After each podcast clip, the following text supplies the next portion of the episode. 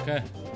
Welcome to uh, the first ever edition of um, what is being tentatively called by us uh, Books Brothers, but it seems that there's another uh, pair of uh, twisted perverts out there who um, want to do this kind of shit. But they seem like Yeah. they seem like they suck, and um, They really suck. So I so, think we're okay. So I see. Yes. So I I believe that this is going to be something that's really going to soar. Um, compared. Yeah, I, thought mean, I. at least sorry, compared. talk. excuse me. At least compared to them. At least compared to them, we'll do well. Well, I was I was really proud of myself for coming up with that title, and then I did. You know, when you like come, you think you came up with something good, and then you're like, I don't want to Google it because I don't want to know, you know, if someone else did that before. And then I I finally got you know, Mm-hmm.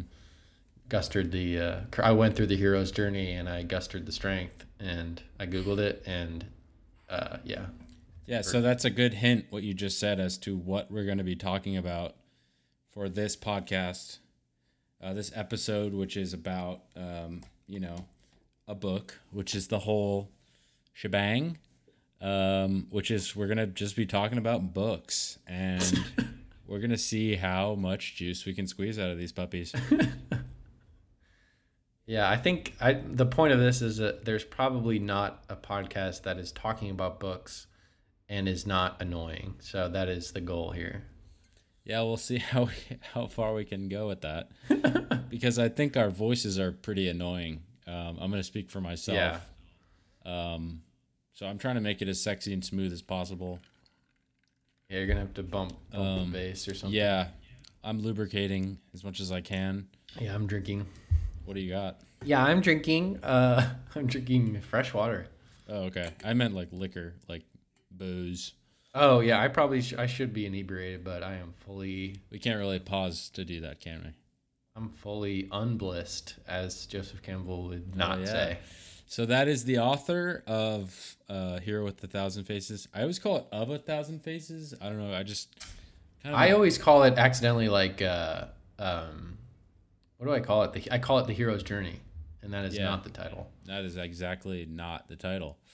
Um, so Speaking of which, I the reason I first read the book was I thought it was written by um, Joseph Conrad, and uh, who the author of Heart of Darkness, and I was like, oh wow, that's very interesting. Great creative author. Also wrote a sort of you know heady historical thing, and then I started reading it, and then I googled it, and I realized my mistake. But so you, But- you own the book and you didn't look actually look at the author's name. Yeah, well, yeah, I literally, I think that proves I'm dyslexic, but uh, yeah, I thought it was Joseph Conrad, or maybe it was a, mi- a mismemory. I thought Joseph Campbell wrote Sort Heart of Darkness, A Berenstein Bear kind of. but I was very excited, and then uh, found out it was Joseph Campbell. But the book was so good, I kept on reading. I just kept diddling That's a good like uh, the daily kind of cadence there. yeah, I feel like I'm trying to keep it professional, you know. Um, I like that. No, I think we should aim for that. Um, but you know, I you know we talked about how we could sell this. Um, we want to keep Yeah. it. We want to keep it fun. I mean, as as far as people's uh, you know the collective unconscious or conscious, you know, to Big link word. link it into what we're actually going to talk about with book club bullshit is that it's a bunch of old people who um, have nothing else better to do and are essentially biding their time. Um, and we're not. I'm 25. Thomas is 26, I believe. 26, yeah. So you're going to reach the 27 club soon enough. Oh shit! I didn't think uh, about that. Yeah. Kill myself.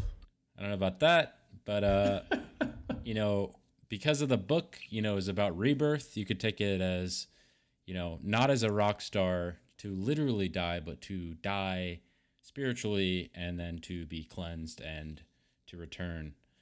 Yeah, Um, and that's an interesting point to bring up. Perhaps those 27 club people were possessed by certain demons that were sort of calling the, it's the call to death as Joseph Campbell appropriately names. Really? Yeah, it's called the, to death. I don't remember. Well, yeah, it, re- Well, it relates to this old, I think it's like a Sumerian myth about twin brothers, and and one of the brothers is the call to life, and one of the brothers is the call to death, and there's sort of like a yin yang struggle. So we could It we could kind of be that as we are brothers, and this is the Books Brothers. Um, it seems like since you're reaching that age, we can come to a point where I am the brother. Like my mic was too low. I'm Okay. raising it. okay, okay. Wait, which brother are you? Uh, you. I mean, you're the one who's uh, reaching that 27, so you should. You know, most likely. Twilight. Yeah, parallel. Or did you say Twilight and Morning? Yeah, like your morning. I'm Twilight. Yeah, I mean, I think we're all in store. Everyone's in in uh, you know has a rebirth in store. I think once or twice in their life, and uh, you know I'm in store for one. But you've got the uh, you've got the uh, you know the age I'm older. the age book mark to wrap it into the subject of books to uh, you know die. Um, Bro. Right. So Right. That was really that was really podcasty. That was good. so that's a, that's going to be a rule we're going to set now is that Don't we're reference. not exactly. We're going to pretend like we're not even in a podcast and we're just talking. Um Good. I was going to say something earlier when you were saying like something to the effect of isn't it like this when blah blah blah blah and then you start to explain it and then I go right right right and it really just and I was about to do that and I was like that is such a podcast thing but then I got it even more meta and I was like I'm just not even going to bring it up um, This might be even meta to counter that, but I have no idea what you just said. all right well we can listen back to it um, or you can uh, I guess I will because I'm editing Yeah, it you'll be. Yeah. but um, I also would like to note. Um, Yeah, we can just sort of set the testaments or set the tenets, as it were, Like in the to- book of the pod as we, you know, sort of talk about our our christening book. Yeah. Um, well, I have I have a couple thoughts spiraling, but the first thing I want to get down is I moved a table today, and it's it's a very warm home with no AC, so I'm feeling a little out of it. I might as well be drunk, but I'm just warm, and So- my bones So ache. substitutes. Well, you've got a lot of you know oxygized blood running through your body right now. You know, you're you're thirsting for death and rebirth and. Uh, in a I wonder if way. it, if I open my window, do you hear mariachi music? Yay or nay? yeah, I feel like you do. gotta close that. I'm gonna close that. Okay, that was probably very immersive for the listeners. Get a taste of my environment. I'm probably gonna. I could probably edit and post like a, a mariachi band like trying to like you know sort of like open the fridge. And it's kind of blasting. But I don't know when that's. I guess that's the only example of it happening in real life is what just happened. So Yeah, so we got it. It's on tape. Um, the second thing I wanted to say, um, is this like a te- uh, I keep saying it? testament, but I mean commandment.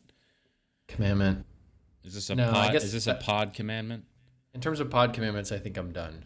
Well, the I don't know if we mentioned it, but We can go. We can pick them the up as we goal go. here is to talk be talking about books as if we were talking about a best friend or a, a you know a movie or a you know it's just books are just information written down it is not it is not locked off we're sort of the martin luthers of the 21st century so to speak Wow.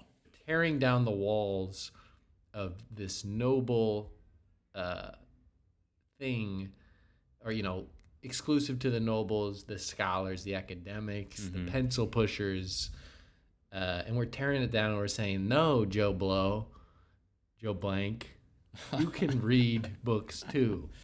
They're not hard. They are scary. Well, here's the thing. And Here's the thing. That's interesting. Reading a book or reading books is also reflects the hero's journey. Right. It is horrifying at first It's to a be reading it's books. a beginning. It's a definite beginning where it's total There's non-existence. a death. Yeah, there's a death And that there's a occurs yeah, in your absolute soul, death. Yeah. and you have to you have to push through. Well, that's the thing is I was thinking or sort of like, you know, conceptualizing or whatever is like, you know, that's a cool idea, but it's also I don't know. Yeah, there are people out there that you know don't read a lot, and this could be a great thing to like get them to do that. But it's also like some people like that idea. You know, is not that. I, I don't know. what I'm trying to say like.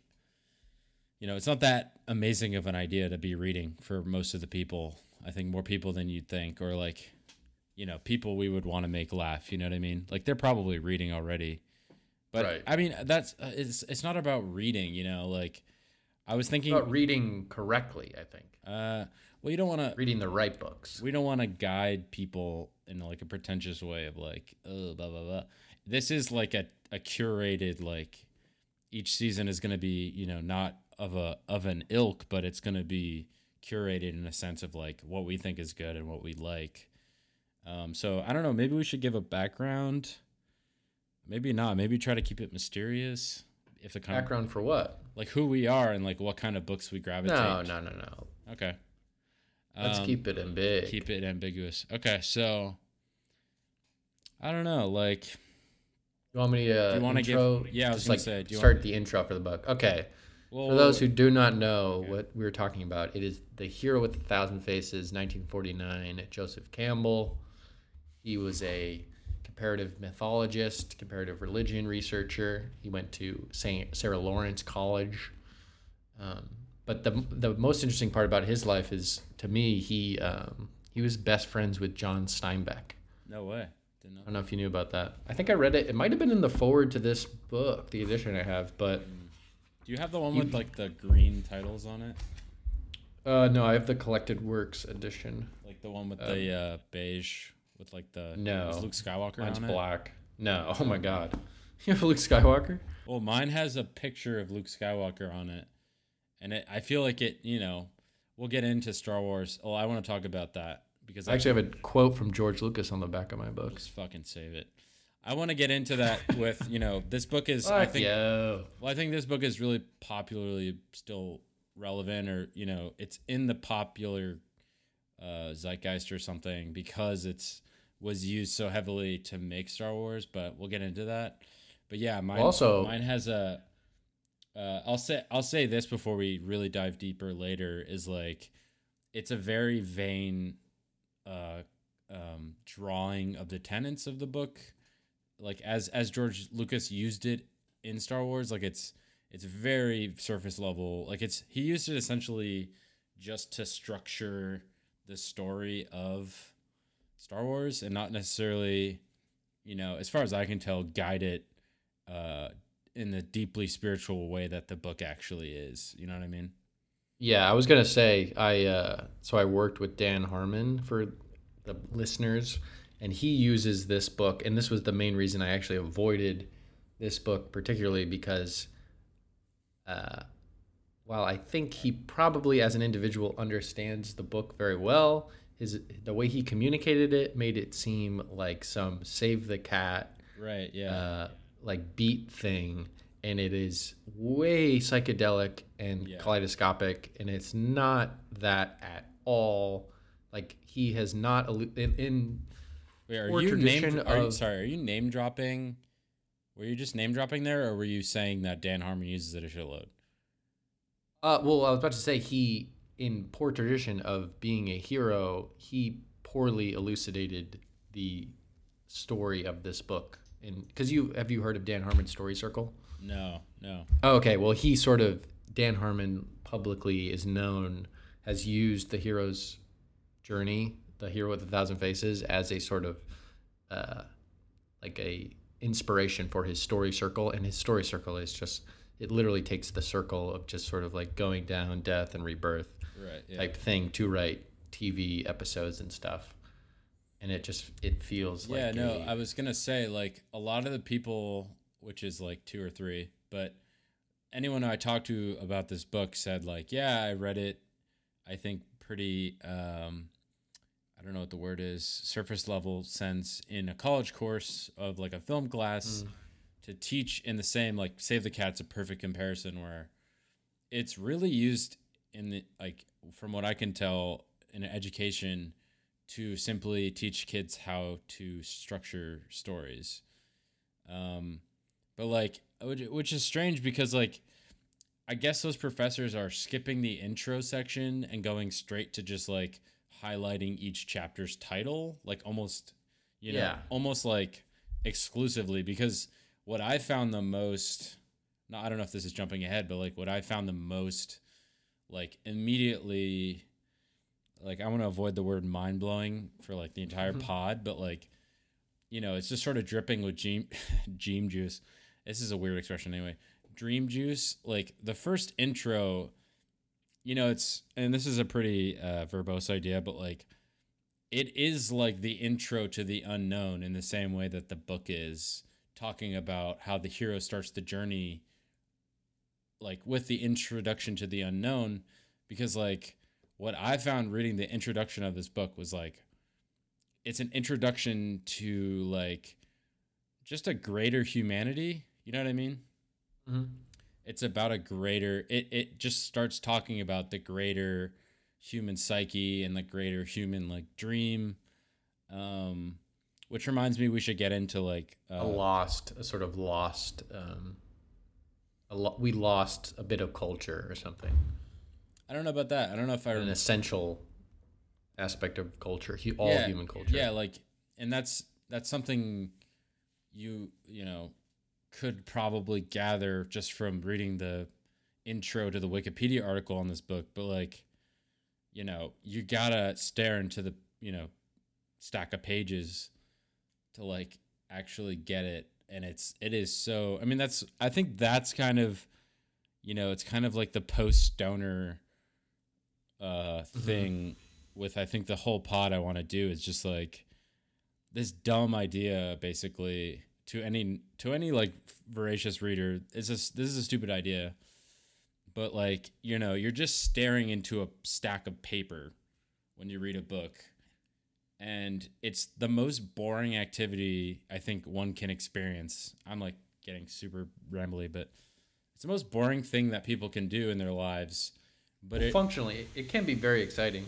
yeah, true, but it's just in a physical sense, you have to like embrace this like really silent, boring um like event. But like like with this book, it's one of the most it can be one of the most profound things you can do.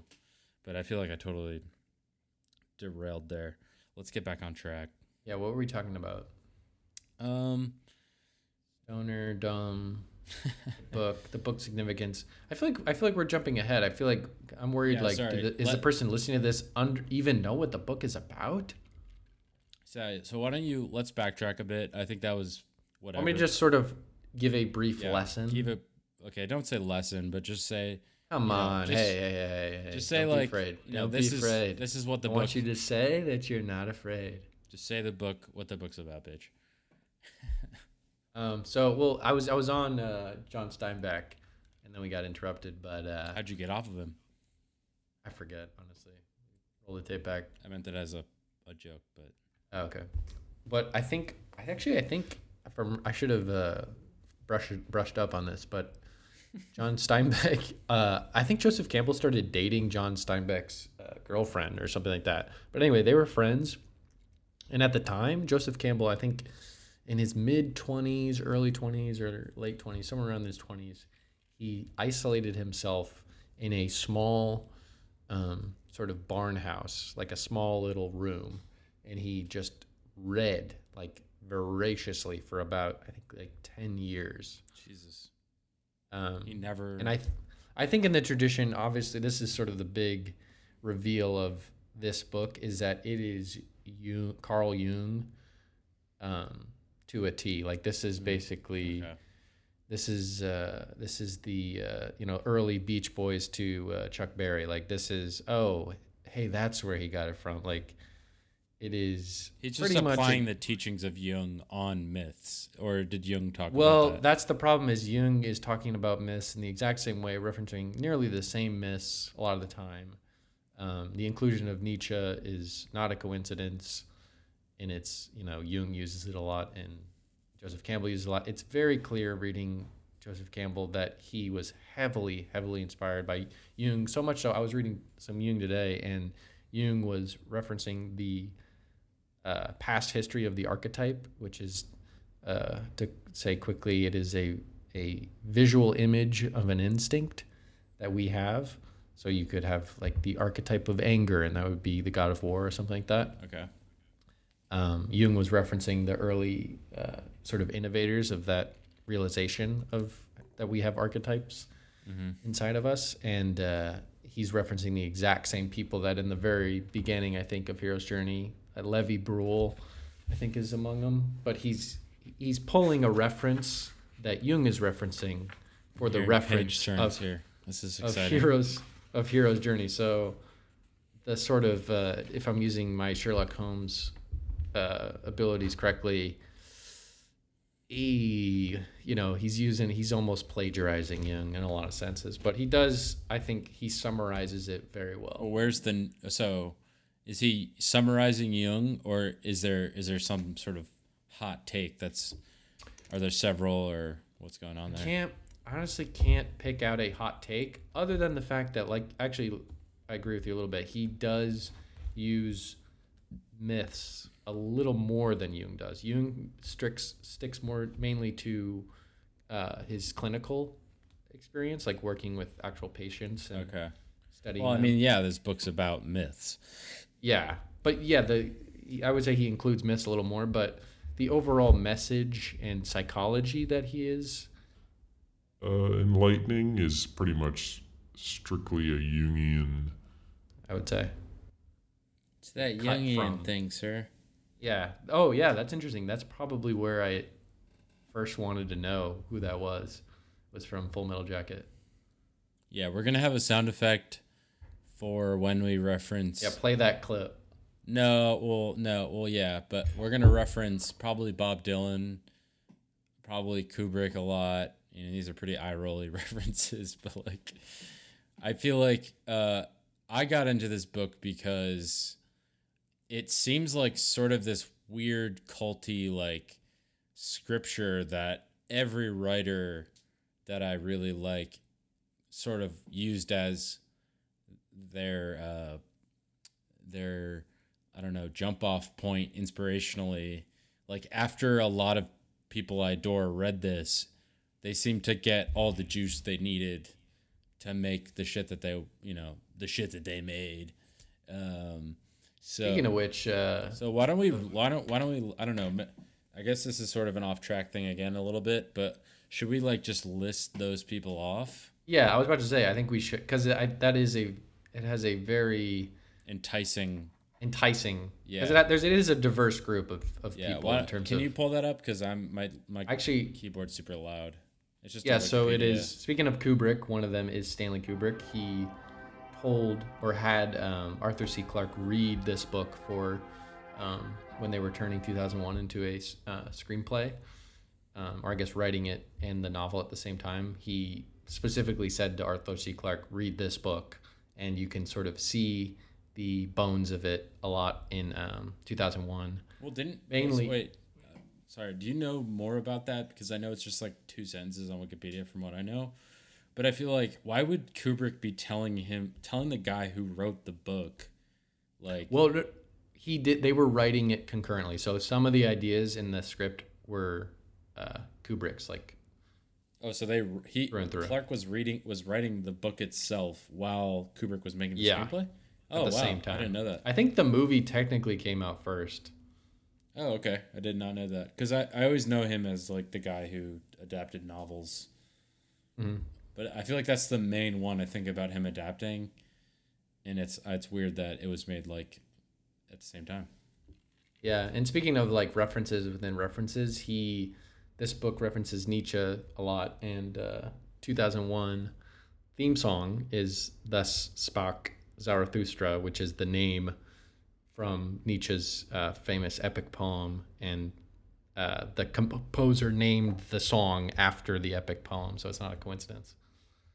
Okay, so So you know, perhaps he I don't know got to learned So, about Nietzsche through I'm this book. Sure.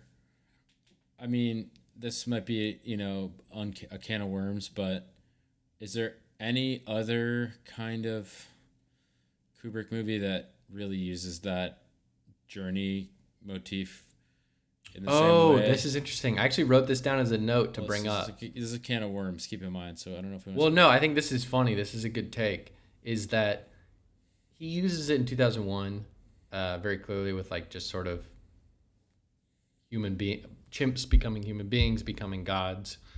Um, but I think he used it in a very sort of opposite way, or sort of he in a very kind of Subversive? way. He did it with Barry Lyndon, but it is think- that's what I the it is yeah. the loser's journey. right. Yeah. He just becomes a fucking huge loser. Well, it's basically to put it in to put this books and its lessons in practical terms. Barry Lyndon, as a person, was not uh, taking into account the lessons of the myths. Like he was not paying attention to himself. He was he was just re- he was repeating things Trappings of the flesh. trappings of the flesh.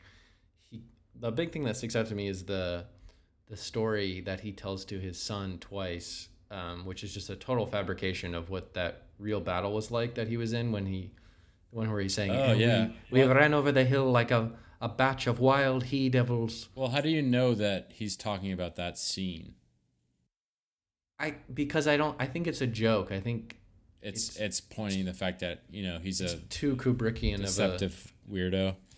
yeah, he's just like he's just fabricating his life and he's not paying attention to things Mm-hmm. and so he's constantly um, he suffers and he would and he calls it fate and he doesn't realize that it was His doing. his doing yeah hmm. Yeah, I, I don't know why. This is a total aside, but the scene where he gets robbed and the he's like, This is all he's got all his mom's money and the thief's like, Give it to me. And he's like, It's all my mom's money. It's all she got in the world. and the guy's just like, We hear this all the time and like that was compelling, but like give it like we're taking it. Like we hear this all the time. I don't know why that like really shocked me. Like, holy shit! If even if that happened to me, and uh, again, this is such an aside, but I was just like so shocked by like, oh my god, like they're really taking such a valuable thing from him, and it's just like, yeah, yeah, sorry that like we're thieves. Like we're just we we're gonna take everything you have, even no matter how important. But I guess that just highlights like how it's sort of like amor fati, just like how uh, uh, undiscriminatory like misfortune. well how polite evil can sometimes be like, yeah, but I, I that's true. But I mean like just how uh, undiscriminatory like fate can be. It's just like yeah, I'm sorry, that's super sad, but like. You know, this is what we do for our job, so we're gonna take Right. We're gonna take Very all your mom's money she ever made. Um, yeah it's like not yeah. um it's not worthy of like a well it is in a movie but I didn't. it feels like it's not worthy of a movie Right. So there's, I don't know, maybe let's move on to the next person. Should we talk about Dylan? Uh, Dylan, yeah. So Dylan uh, read this book. That bit of information is just sort of written down. So I assume someone knew Yeah, that's who was close to him, knew I he was- was reading it. I was wondering, sorry to cut you off, but like, I was wondering, I looked up, try, I, I, I tried to look up any other information as to like who knew he read it, like, is there direct evidence that he read it, blah, blah, blah.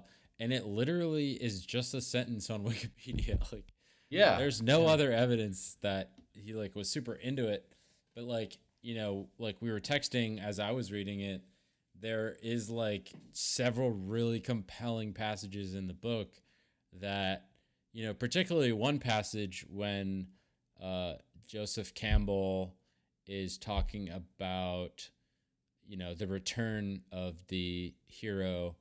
And with him uh, he brings the boon which is a word that is used like the most in this book. And probably i you know we joked about like before excuse me like if you it's a cool word boon. But like if you use it Yeah. like outside of like reading it on a page in this book you're just everyone's just gonna be like you know what the fuck do you mean or like you obviously read this book you like whatever um, yeah, it's a red herring. yeah, but uh, he's talking about that, and he quotes. I wish I. This is something I should have had for the pod, but like, he uh, references this um, poem, which is essentially like Dylan totally read that and literally like ripped off the meter and the subject matter of it, which is like you know to butcher. I saw a white horse. He was covered in rainbows. Yeah, so it's basically that, like the lyrics to Hard Rain, but it's if you just switch those lyrics out with like uh, mythic references to like you know huge mythic stories.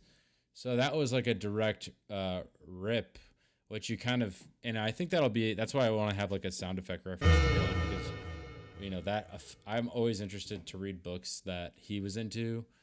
Um, uh, just out of general curiosity and inspiration, but also um, it like reading that stolen poem has this cool sense of like I don't even know how to describe it. I always think of like um you know, this is such a dumb reference, but like I can only think of when a thief like read you like find a thief's calling card like after he's robbed a safe or something, Mm. like Ocean's Twelve, and like you know they Joker card. they find the Joker card or they find they find the uh, the figurine like like the Fox figurine in, in Ocean's Twelve. It's such a dumb movie, but like it, it always has that that quality to it, and I always find that really You can exciting. smell Dylan.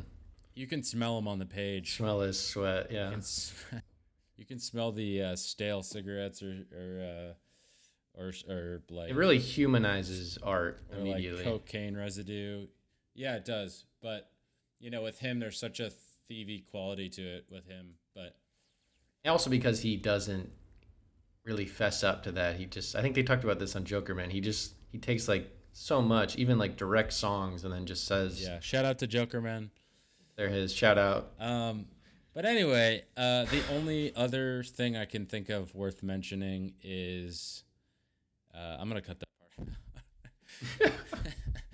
the only part, other part worth mentioning, um, is when they talk about the Herald, and this is something I talked to a lot of people about because I found it so compelling. But you know, listeners, no matter how few, they can be It's Obi Wan for those lost. yeah, so uh, Campbell talks about, you know, the hero's journey and the person that introduces the hero to the unknown, which, you know, in the simple, you know, like Thomas just said, of the simple way of describing it, it's Obi Wan Kenobi.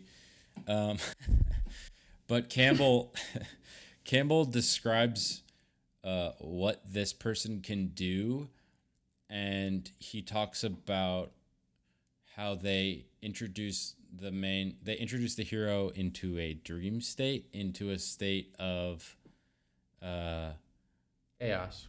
Not chaos but uh, a blissed dream state um and then he he uses the phrase beneath the waves um like to describe he goes on to like describe a series of sort of like dream-like places uh, like beneath the waves, which is like a phrase from Tambourine Man, um, stuff to that extent. And that song to me is one of the most compelling lyrically of Dylan's, um, just because it captures the like, um, I don't know, ephemeral aspects of bliss and joy. And I think you know, with the with the idea in mind that it's clear that Dylan um, has been in this book. It's he's recorded as much as such, and you know there's a direct phrase in there. Um, it it speaks to me that the tambourine man is is the herald, and Bob is like at a point in his life where he is on the precipice of uh, of the unknown. He's he's about to experience extreme bliss, and he's just like, you know, Mr. Tambourine Man, play a song for me, like bring me there, Bobby, bring me there, bitch. Um, He's excited. He's excited to go on this adventure, even though it is unknown. yeah, I mean, I That true. I mean, I don't that's even know he if was there's any- about to take over the world. right, and I don't even know if there's any sense of like, uh, like uh, uh, tribulation or something or hesitation. Like he is purely just like you know, I'm branded on my feet. I have nowhere to go. I'm tired. Like I'm ready for a change. Um, so in a way, it's kind of even subverts the monomyth thing because I got the impression from the book that the hero isn't necessarily like aware um and where Dylan like transcends that or like for lack of a less pretentious word like where he subverts that is just like I'm aware that like I know who you are like come to me and like beckon me through. Um so in that way you know it's it's easy to understand how that could be misinterpreted as just like god like come to me god and bring me bring me there bitch. Um Well, interesting part of the journey that I guess is not talked about a lot is that there there is myths that um, you can re- you can just refuse the call.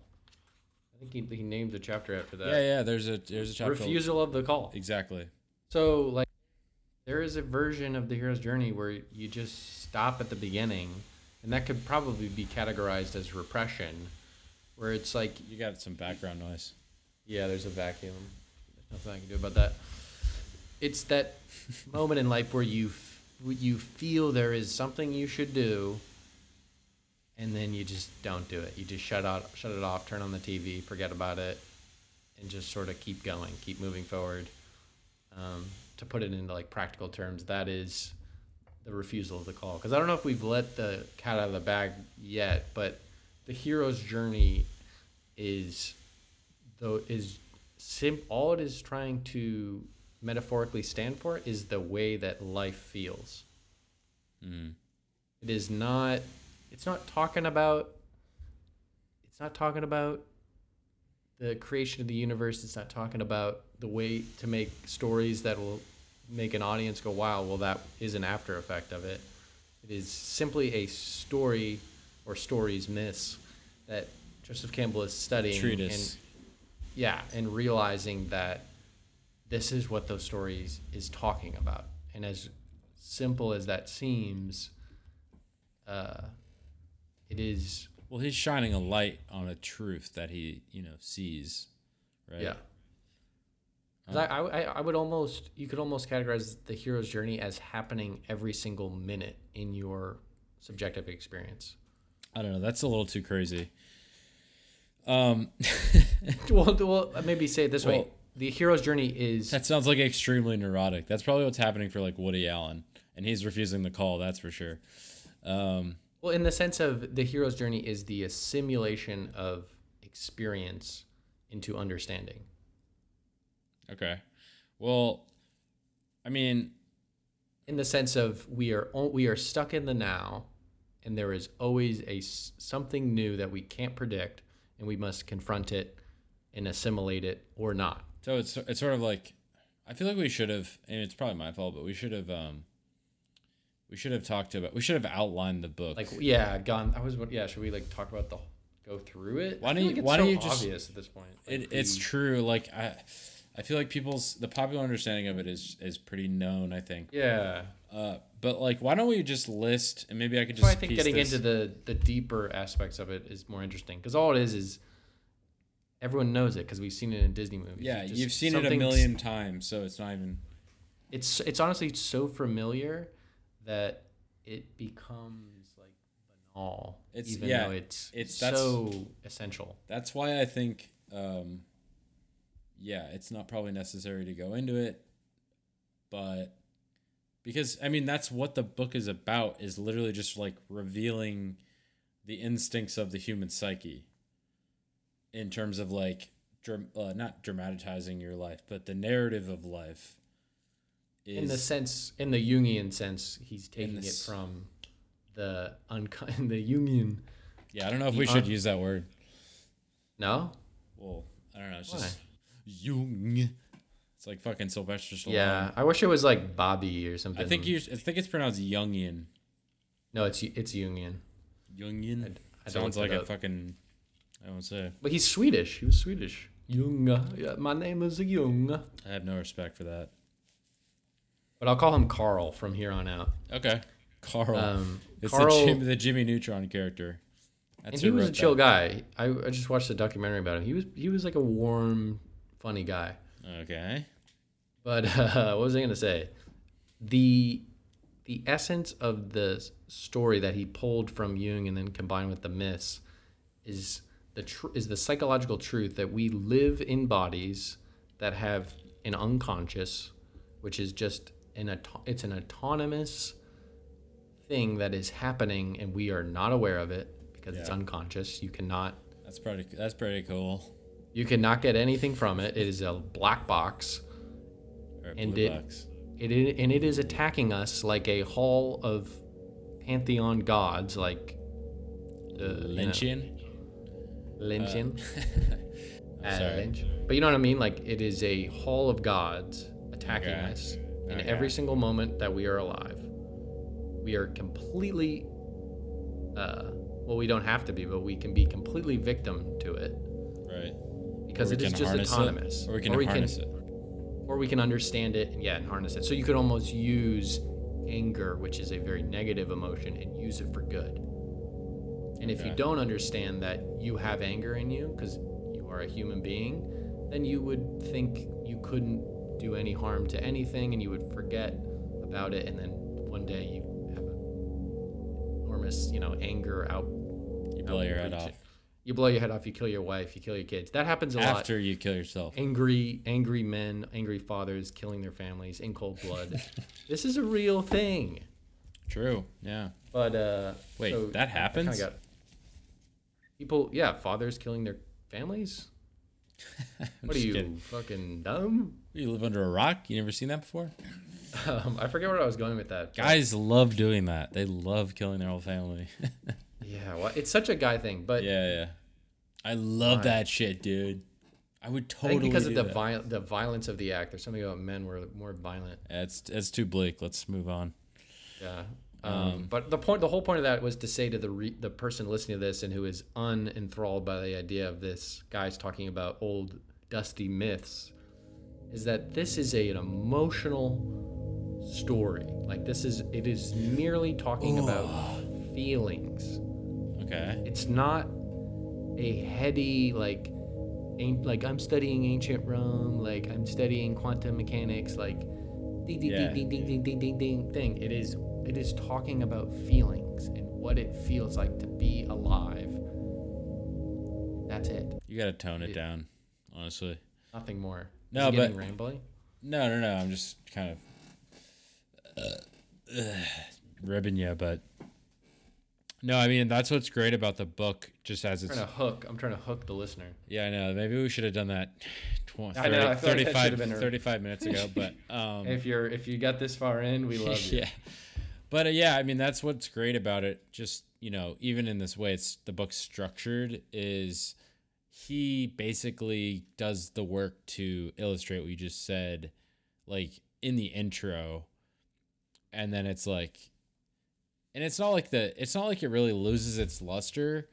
But there's a much more like clerical purpose to the rest of the book in terms of just Yeah. like it's it's an outline to what this like huge mind bomb was in like the first I don't know sixty pages probably. It's Well, like not is- that long of a book. To me, We should say it- how many pages it is at the beginning. Right. Yeah. It is about It's like three sixty. Yeah, something like that. I think that is that's a good point that thought made me think of something. That is I think the main reason that this book has not it is not taken over the world. Like it has not become uh accepted like the theory of gravity or like Well, I think it's because it's Another- ra- I wanted to talk about that, but I mean, I'm sorry to interrupt, but it's it's it's really heavily uh, references Freud, and I don't even know like you know he talks about it a lot, but I don't think it's like that integral to like the truth of his points. I mean, I don't even know. Yeah. I don't. know- I'm not even familiar that much with like Freud. Like, I think this was my Freud- main introduction to it, but from my understanding, Freud is kind of uh, p- scoffed at nowadays and like pushed away. Right. Well, yeah, bec- because of the fact that he was a heavily biased person who was only seeing one side to life because of his own personal, uh, Right. you know, problems. That's that was, and the, the my favorite insight into that was in Jung's uh, autobiography. He talks about because he was best, almost best friends with Freud at one point in time, and he goes into like beautiful detail um, describe describing their meetings, and he talks about how like Freud, whenever Jung would like touch and Jung was just such an open person. He could talk about anything any time of the day. Just very open. And so whenever he would touch on certain lily pads, he noticed Freud like like his face getting red and he would just sort of like get like shaky and very hesitant and like angry essentially like his emotions started take over. Um, because uh, i think the biggest thing about freud is he was a virgin until he was 30 Jesus. so there was just he was did not there was probably a religious uh, repression element involved in that but he he was he was very he had a very negative opinion of sex most likely. And so that probably Well, of course led to why he thought sex was while it is a big important part of about why peop people do the things they do it's not the only thing Well, I think it's interesting. It's making me think of what we talked about, you know, as a main idea. I don't know if we should do two hours of this and separate it into episodes or try to cut this at, was our 46 right now? let's just go till it, it we run dry and then we'll edit it so we're at Actually, should I read? Because that remind. I was actually going to bring this up before you mentioned Freud, but the quote from Freud in the beginning of the book. Should I just read it?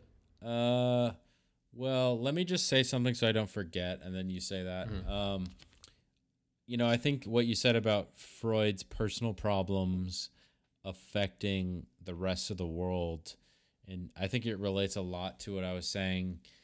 Uh, when I was reading this book, I was taking it almost like a self-help book. You know, it's it's so spiritual. Um, and it's it's you know it's about growth i think in a lot of ways um, so i you know it's not hard to take this you know it's it's what you should take it as honestly because it's about the human journey um, and change I would say, yeah, the human condition.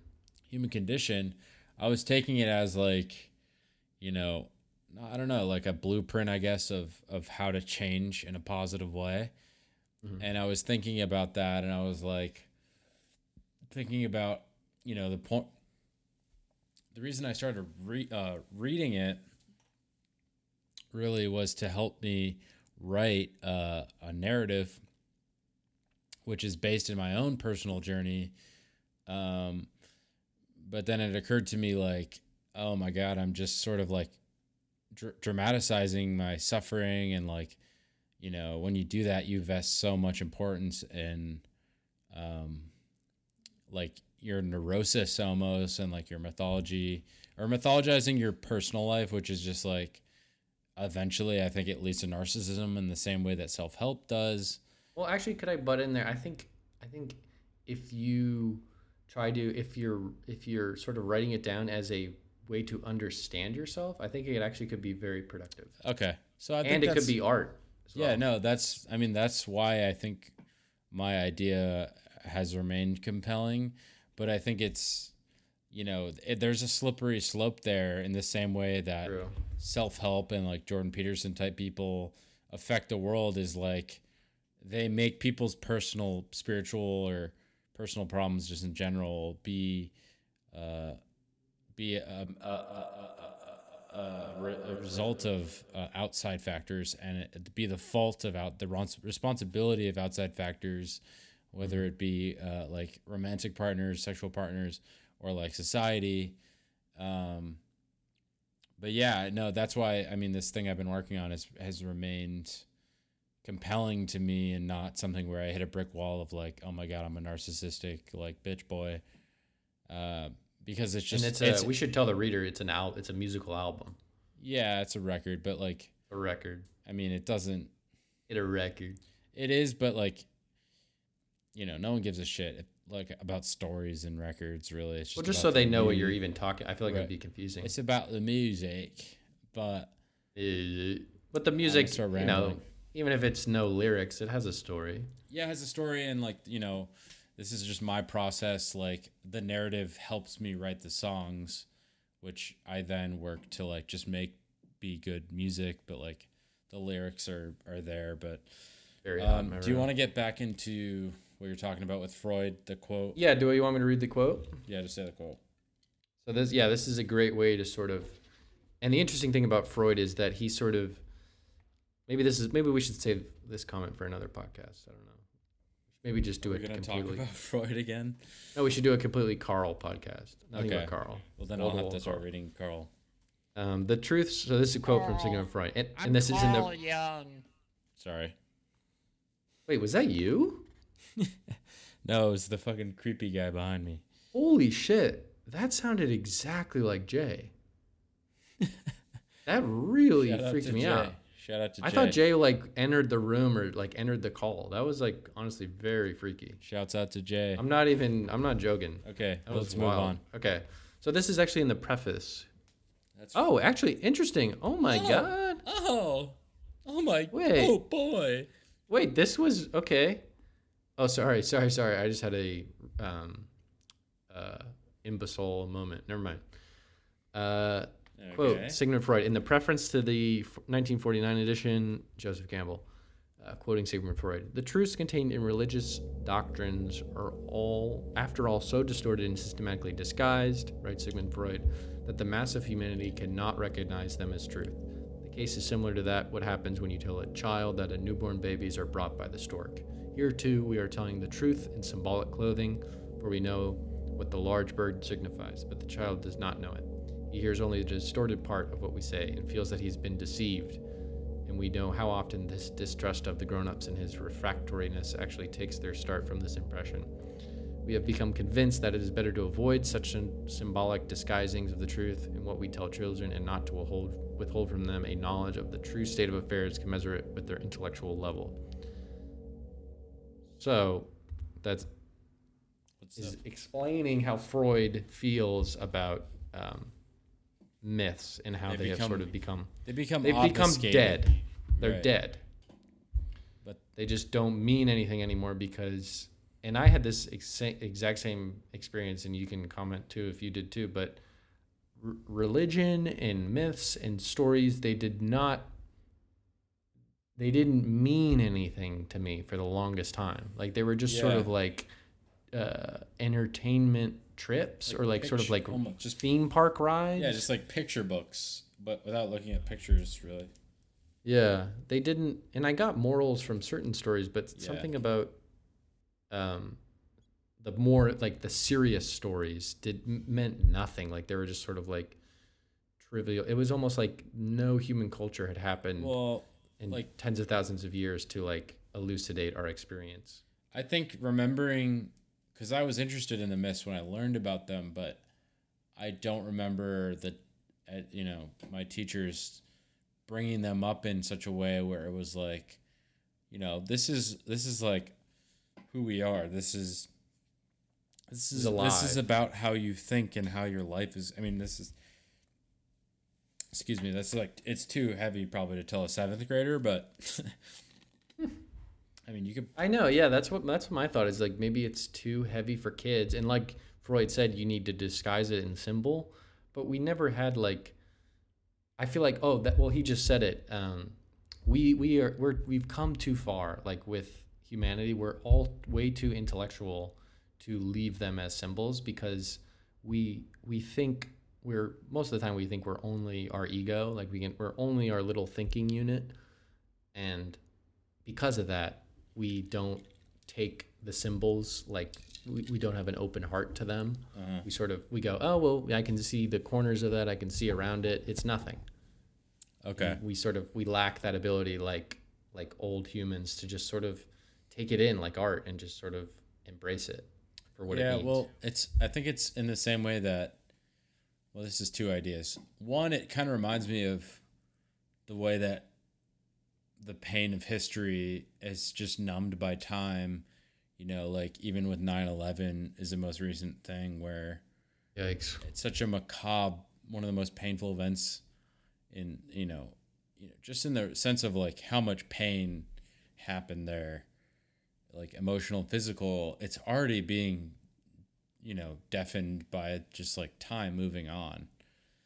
Um, and I think it's the same sort of uh, problem with with myth. I'm just sort of losing track of what I'm trying to say, but Well, you're just saying that the myth has died because, like in the book, it is the role of the hero to using words uh, to elucidate uh, what it, what he is receiving from the unconscious to, put it in like literal terms Yeah. and say it literally just say it in a way that people get Yeah, so I think that's the same thing. It's just it's almost it's almost the same thing in a what I said about say it, historical like, arguments. stupid. You know, it's just being hit with the same image over and over, and being like, "Oh, okay, there, that's a thing. That's cool, I guess." You know, if it's like a macabre historical event, that's awful, but you don't really necessarily understand the gravity of it unless it's it's illustrated to you, and it makes me think like was that the same for the Greeks who were hearing it like on a beach in Crete like 3000 years ago or whatever it was? Because those like you know Homer the Iliad those things are so old. And like by the time the you know Romans had it it was like you know the same as uh any sort of fairy tale to us I mean even more so like well I, w- I would I'm sure it had it had, it had much more of a sacred nature but Yeah, I would say because of I would say post enlightenment there was a overemphasis on rational thinking. Mm-hmm. yeah yeah yeah because these especially in the West. Uh, not so not so much in the East, but Well, like in the, the, West. people, like the people who are telling, and this is just a specific example because I'm mostly interested in like Greco-Roman shit, but um, like when they were telling the myths, it wasn't probably occurring to them necessarily then. Like, you know, maybe it sort was of heady heady explanation. like a heady explanation of how how life kind of goes. But that's the interesting thing about it is whether you understand and but well like I said we have to understand it in a heady way now because of how rational we are now so there's no Oh, way right. Okay, into, that's what no I- way into the door unless you understand it rationally saying- unless you unless you're like a total hippie crystal you know Right. completely feeling So yeah, that's actually sick. So it's like back in the day, you know, they're telling these sort of instinctual animalistic stories that elucidate or whatever illustrate the uh, the the machinations of the human psyche uh, in a way that in a way in the way that the the the people of that time would be able to relate to because they were also animalistic in a sense. Or you know they weren't as rational. It was just more about like you well, it was about like in uh, Plato's Republic, there is a human and a chimera in your belly, and and the human is the thinking unit, and the chimera is the unconscious, is the um, like the dragon, like the unknown monster that lives inside of you. It's always an animal because it's we're animals, um, but it's inside of you, and you have to tame it and understand that it's there. Never forget that it's there, because if you do, it'll just sort of wreck you into a thousand pieces. Hey, this is Andy from the future. Uh, just wanted to say thanks for listening. Um, it was a little random because it was our first episode, but now um, we're gonna have a definite plan next time. Uh, you know, listening back and editing is pretty good. Um, but yeah, we're definitely gonna iron out the kinks of like audio issues, and, you know, little shit like that. If you can forgive us for the mistakes that were made and keep listening. Um, so this has been Books Brothers episode one. Uh, hope to see you next time. I also want to say sorry. Uh, I forgot to say I say like after probably every other word in this, um, which I hope to mitigate by next one. I also don't know why my voice is so low now, but all right, bye. All right, bye.